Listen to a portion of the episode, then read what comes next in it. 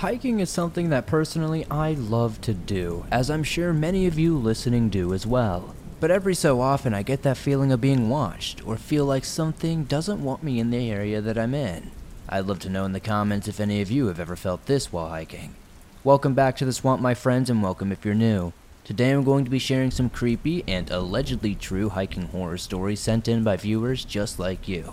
As always, if you have a story that you would like to share in a future episode, whether it's a hiking story or something different, be sure to submit it at swampdweller.net or the email you can find in the description down below. I would love to share your story with everyone here in the swamp. It's stories like yours that help keep this show going on a daily basis. Now, without further ado, sit back, relax, and get ready for these creepy and allegedly true hiking horror stories that'll freak you out tonight. I'm not incredibly good at writing, so I apologize if this is not as good as the other stories you've read. However, I would love it if you would read this on the show, as it is probably a surreal experience hearing my story. Anyways, I do have an account to share, so I like going on hikes with my friends in the summer to a creek behind our house. On the way to the creek, there was always a cement building. It is not exactly a building, more like a big cement box. There is no doorway, but it is decently sized. Maybe the size of an RV or taller. We have never thought much of it. You find all sorts of odd things in the woods. One time, in the early summer, like June, my friend decided to do a more in depth look around. We just finished watching an episode of Stranger Things, which at the time we thought was super scary, so we were in the mood to find something spooky. First, we checked around the cement rectangle and found a small slit at the bottom in the back. It looked like one of those small, narrow windows that you would find in basements. We dug in the dirt until we had a big enough opening to squeeze through. When we got in, we started realizing our situation. We were in a concrete box with a tiny rectangle hole that took us 15 minutes to get through. My friend even started hyperventilating, so we decided to call one of our friends just to lighten the mood. So we called and showed him the box, and after about five minutes of talking to him, he suddenly said, Get out of there now. My stomach dropped, and I could feel myself getting pale. We hurriedly made our way out. I say impatiently, but it was probably five to ten minutes when we made it out, we asked our friend what he saw. We thought he was pranking us, but he's not that type.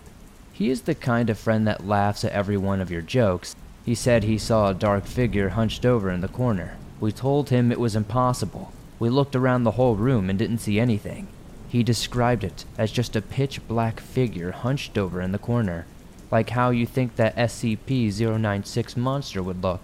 I do not know if this was a practical joke, which you probably think it is. But I know our friend better. He said he didn't even see a passing glimpse. He just saw it or him. There was nothing in the box, nothing to mistake as a person. We have never visited that box again and never plan to. Unfortunately, I have no contact with either of them because that was a year ago, and I have moved. Thank you for reading my story if you choose to.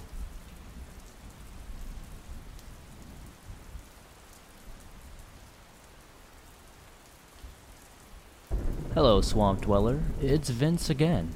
I hadn't planned to write you again, but after the positive reviews and my friends continuing to encourage me, I decided to write you again. I'm going to share with you and your viewers of one of the most bizarre experiences I've had while hunting these creatures. I know my stories are a bit different than the usual stories you receive, but I hope you still enjoy it. So this takes place a few years after the previous story I sent in. I had been on a few successful hunts and had learned a decent amount about these things. I'd see a comment that called them gugwe, so I will use that term from here on out. It's nice to have a name to these things regardless if it's right or not.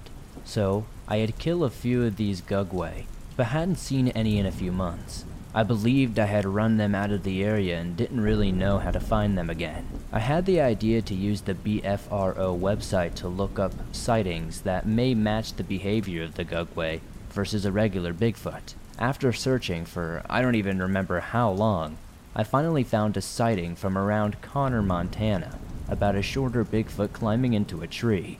Finally, I thought. It made sense to me that the Gugwe would travel further north away from the area that I was in. I called my boss saying I was sick and I needed a few days off, packed my gear, and took off for Montana. It wasn't an overly long drive, and I was in Conner by the end of the day. I knew by then that they moved primarily at night and did not want to be making my way into the mountains in the dark where they had the advantage. So I stayed in my car that night and set off in the morning to the area of the sighting. It was around mid May, so the weather was fairly nice, and I enjoyed the hike into the backcountry. I made it to the area by noon and had begun scouting for any signs. I learned to look for subtle things like branches broken too high up to be from an elk or a moose, or scratches in the bark too high up to be a bear. I wasn't having any luck finding anything and spent the next few days roaming the valleys looking for anything and spending the nights up on the ridges out of the trees. Being May, I didn't need to build a fire, so I would sit up at night looking down into the valley with my thermal scope, while wrapped in an insulated blanket to hide my shape.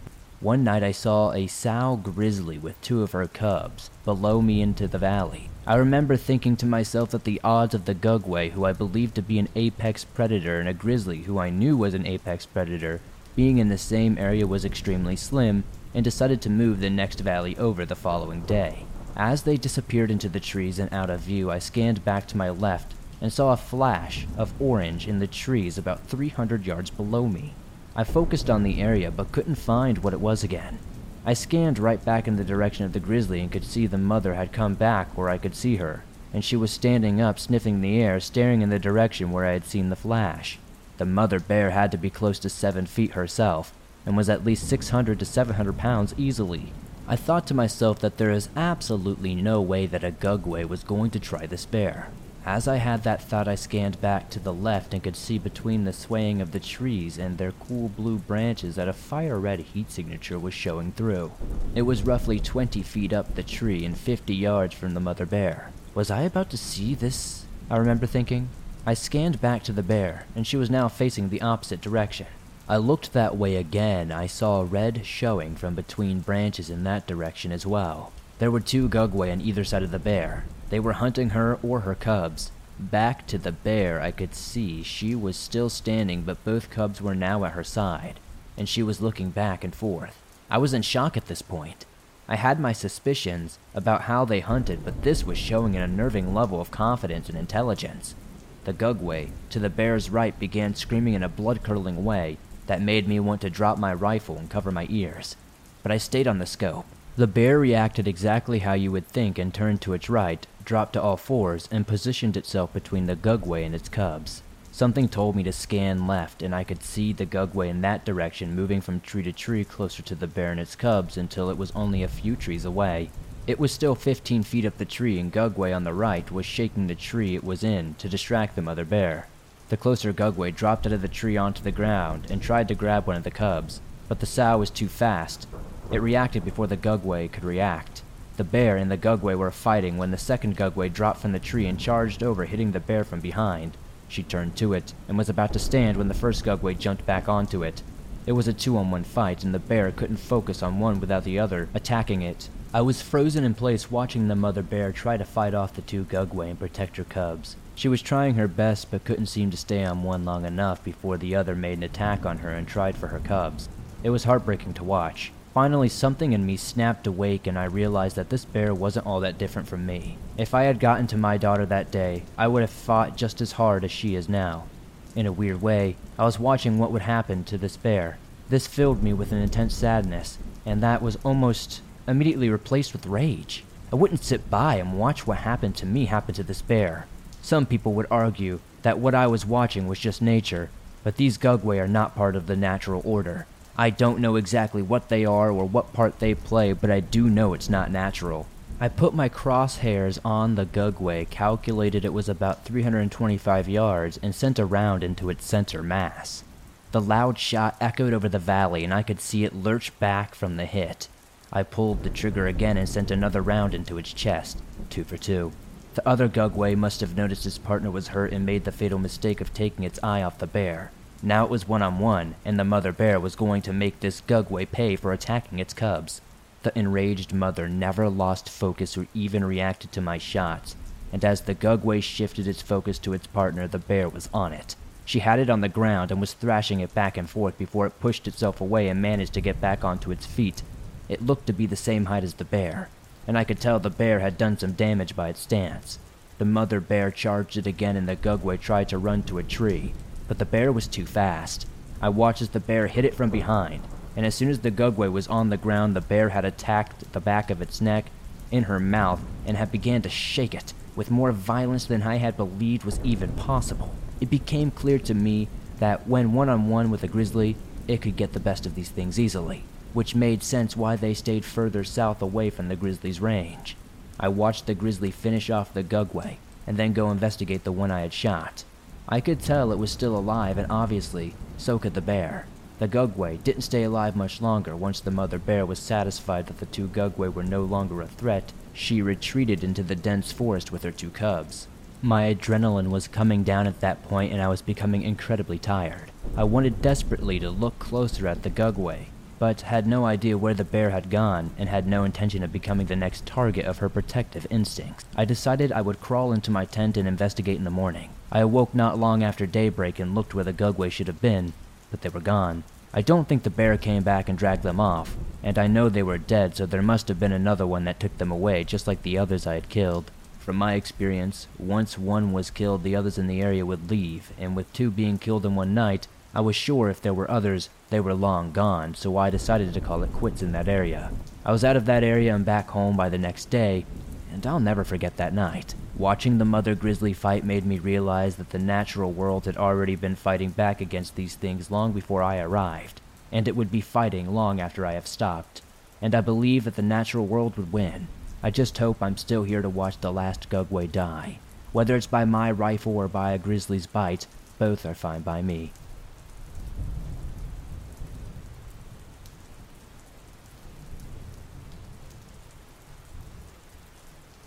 Hi, Swamp Dweller. I just want to let you know that this podcast rocks and I hope it stays up for years to come. While listening to one of your latest episodes concerning crime, memories popped up in my head about the times me and my brother would hike together. For context, I live in Phoenix, Arizona, and tried to escape the city life on the weekends by hiking in the mountains, exploring old sewage systems, and, my favorite, taking trips down into the Rio Salado to explore the swampy desert habitat and see what has changed. Things have changed since I last went, and now I don't really want to go back at all. It was a moderately warm Sunday when we set out to hike down the rocky trails. I had just gotten my driver's license and was excited to go driving off places by myself. Luckily, I wasn't alone this time though. As I have said, my two brothers were with me, and I was grateful for it because things had changed. As we continued down the trails, I realized that the amount of trash had doubled. Plastic bottles, Safeway bags, and every possible litter imaginable was strewn about and dried in the riverbed. In the past, we had tried to clean some of it up, but now it would be pointless unless we had an entire team on the job. Further down the trail, a ranger came walking up. She turned into our trail and then walked across it into another, heading towards a homeless man that was. I don't know what he was doing. A tent was set up and he was kicking around some trash. She talked to him for a little while before departing. She headed back up the trail, going right past us, while the homeless man disappeared over a giant mound of dirt. Another homeless man had set up his tent nearby and he was eyeing us. He vanished into his tent, and we decided that it was best to leave this area. We hiked back the way we had came and left the trail farther back, which led us to the riverside. There we found an aluminum can with a lizard trapped inside of it portraying how this pollution was affecting the environment. I've come across several of these situations down here. Once, it was the same can design and same lizard species. Weird. But we ended up slicing open the can to release him, because the opening was too small for them to squeeze back through. But as we sauntered down the riverside, we came across another tent and a mound of toilet paper and human feces. We turned back and decided to head back down the river again, but we ended up running into another homeless guy on the other side of the river, washing himself and drinking. We soon left and went back up to the main trail. Hiking past the mound of dirt, the first homeless guy had walked all the way around it and ended up making his way back up the main trail. My teenage brothers are usually careful and don't mess around. But this time, the youngest one climbed up to the top of the dirt mound and looked down. Hey, there's a tent down here, he said. Get down, said my other brother, but he didn't. Instead, he continued down towards it, not even sure if someone was in there. Get your ass down here, I whispered fiercely. Since we were underneath a giant bridge, my voice echoed. My brother took no head. Instead, he picked up a rock and tossed it toward the tent. That was it. I marched up the mound and yanked my brother down, pushing him aside. He got really pissed at me, though. But he was being an idiot, tampering around with homeless people's tents. Time to get to higher ground, I thought. Then maybe home, especially after that had happened. We continued upwards and found many more tents and piles of pornographic magazines and rusty needles. I hoped that if we got into a confrontation with one of these homeless people, he would let us pass. But many years had passed since I had explored this part, so things were much different now compared to the last. As we reached a cluster of mesquite trees, we saw another homeless man, except it wasn't some short guy in a tent. This guy must have been six four, and he was no stork. He was well built and muscular. He glanced toward us, then disappeared, but I had my head turned and didn't see which direction he went. But I knew it was time to go, especially with another homeless man slowly gaining on us. We fled into the brush, which had many tent like structures slung over branches, but surprisingly, there wasn't really anybody there. This labyrinth of polluted brush with a thorny canopy overhead went on for quite some distance, but that's when we heard something following us. I turned to my brothers. Did you hear that? They both nodded, probably just thinking it was a rabbit or something to rationalize things in our brain so we didn't freak out further. We continued to crawl through the thorn bushes, but whatever was making those noises was getting closer and louder. I was pretty sure that it wasn't a rabbit at this point. It was big, much bigger than a coyote. It sounded like a human being, and it was crashing through the brush, getting faster and more intense. We could hear the footsteps in the dry leaves behind us.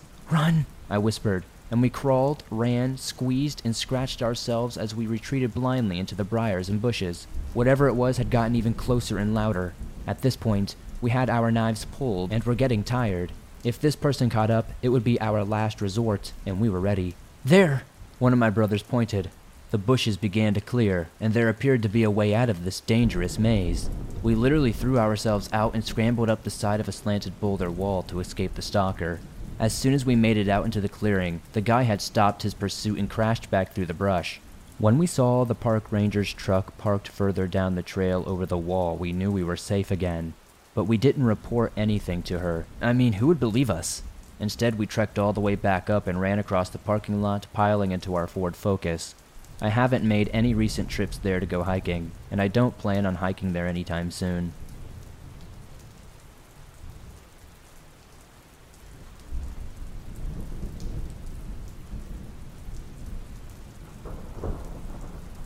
I've never really had paranormal experiences, but I cannot explain this one. I'm in college, and me and some friends, seven people to be exact, from my school went on a hiking trip. We had two experienced leaders. We drove to Zaleski State Park, which is in the Appalachian region of Ohio. It was early April this year, and it was cold, and everything was still dead from winter. After hiking miles into the forest, we set up camp at the backpacking campsite, and there were a couple of other groups of people there as well. A few of them were friendly older couples, and then two college age girls. Everyone was pretty spread out from each other. We set up camp further away from everyone else. I have always been able to sense energies of places, and the energy in this area was not good. It was almost spooky. Each of us had individual one person tents, and we formed kind of a cluster in this site with my tent being in the back, so no one was behind me. Our cluster was also right next to the forest, because this backpacking site was like a big cleared off square in the middle of trees. Fast forward, I'm dead asleep around 2 a.m., and I wake up to leaves crunching right behind my tent. I hear footsteps walking in circles around my tent, and they sort of have a heaviness to them that couldn't be a deer or a dog, and it also sounded like it was just two legs. I cannot make this up. This creature or person was circling my tent for very long periods of time, slowly creeping up to the sides of my tent and then just stopping. It would sound like they were there just breathing outside of my tent before it would pick up and start walking again. I could very clearly hear a human being breathing from the mouth, or something that was very similar to a human being breathing from the mouth, like a light sort of heaving almost. I was shaking, too scared to unzip my tent and investigate. I kid you not, this occurred for hours on end, and it seemed like I was the only one awake. Out of nowhere, I see an illuminated light shape from my tent, although I couldn't tell what it was from inside my tent because it was all zipped up. It was like a warm glow and it didn't move, like a flashlight would. I was paralyzed in fear. I simply couldn't believe it was an animal. At some point, I fall asleep due to sheer exhaustion, but I could hear the footsteps circling until I did. In the morning, I questioned my fellow campers and hikers about it, and my leader admitted she heard the footsteps and noises as well, admitting it was bizarre, and she would have investigated had she not been so groggy. One of the boys in the group said they also noticed the light that came on, but thought it was someone else in the group. Not a single person in the group went up to go to the bathroom or turned on a light that night. I've heard things about the Appalachian regions being creepy and bizarre, and now I 100% believe it. I've leaned towards Bigfoot because apparently he is associated with light orbs, but I've never been a Bigfoot believer. But I'm telling you, this didn't feel like just any other bear.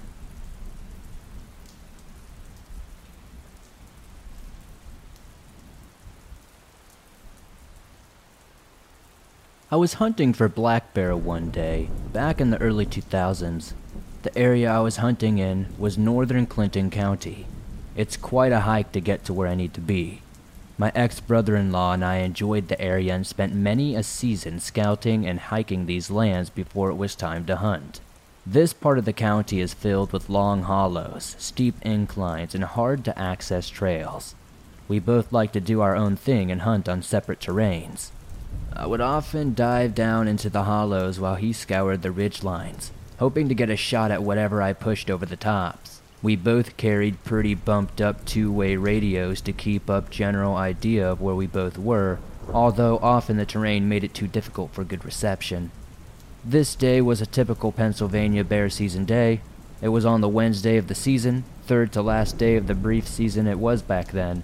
The woods were quiet, with no distant whooping or yodeling of various opening day camps pushing drives through the woods. The weather was cold, gray, and windy when we separated to begin our hunt and continued throughout the day. I spent the day still hunting down this long hollow south of a little town in north central Clinton County with the idea of meeting my brother in law at the top of a ridge that we agreed on, sometime around 4 p.m., giving us plenty of time to hike together the next few miles back to his truck. After hunting all day, I found an old game trail that appeared to meander its way back to the ridge line towards where I knew he would be waiting for me. After close to an hour, maybe around 3:30 or so, I made my way two-thirds of the way to the top, stopping often, scouring the slope for that jet black fur of a roaming bear. Along the trail, I came upon a long ago used fire ring it was very rudimentary in its build and appeared to be used maybe one time. The ring's rocks were covered in lichen, and only about the faintest of traces of black from a long ago fire. I found it odd that a fire ring would be here, considering the steepness of the slope, but it was very small and somewhat of a level edge. There, I figured I would sit and eat the rest of my packed food and sit still, hoping to catch a final chance to see a bear. All the while, it felt odd, somewhat unwelcoming, like I shouldn't be there or something. I almost felt like I was a forbidden interloper on someone's valued quote unquote spot. I sat for maybe 20 minutes and thought that it was time to continue my trek upward towards my friend. As I stood up, I slung my backpack on and reached down to sling my rifle over my left shoulder. As I stood up, I heard my name called loudly. It didn't really sound like it was behind me, rather all around in my head. Just as I was going to turn around, my rifle was slapped off my shoulder. I felt the force, heard something slap against the wood of the stock, and crouched quickly to save my gun from dashing to the rocks. I grabbed it in the nick of time and quickly turned around with a mouthful of profanities, for whom I thought was going to be my brother in law jacking with me. There was nobody there at all, though. Absolutely no way anyone could have rushed off without me seeing or hearing them. I felt a sick feeling in my churning stomach, chills throughout my body, muttering a few Hail Marys, and sped up to the top of the ridge, met my brother in law, and quietly we hiked our way out of the woods to his truck in the spreading dark of evening. This has bothered me for years, and I have not been back in those woods ever since.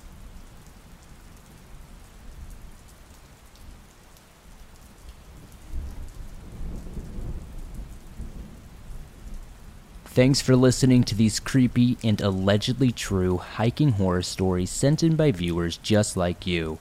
As always, if you enjoyed these stories, please be sure to hit that like button as it helps me out a ton. The more likes this episode gets, the more YouTube promotes it in the algorithm, and that's incredibly helpful to the swamp growing. If you're listening to this on Apple Podcast or Spotify, please be sure to give this a 5-star rating over there as it helps me grow on those platforms and it's very much appreciated. If you have a story that you would like to share in a future episode, be sure to submit it at swampdweller.net or the email you can find in the description down below. I would love to share your story with everyone here in the swamp. It's stories like yours that help keep this show going on a daily basis. I would love to know in the comments down below what story tonight was your favorite. I'd love to start a good conversation with you all. If you're on the go but don't have YouTube Premium but would still like to download and listen to your favorite Swamp Dweller scary stories no matter where you are, you can download them absolutely free from Spotify, Apple Podcast, Stitcher Radio, iHeartRadio, and just about everywhere else you find your favorite podcast online. It's absolutely free and always will be. If you would like to support the swamp outside of that, come check me out on Twitch. I stream multiple times a week over there. I do behind the scenes for these videos, play horror games, and more. You can find a link to follow me in the description. If you'd like to support us even further, maybe check out the merch store. We have t shirts, hoodies, and more. I'd love to see you guys wearing some cool swamp threads. Don't forget to join me over on Instagram, Facebook, and Twitter, and I'll see you all soon with another creepy episode.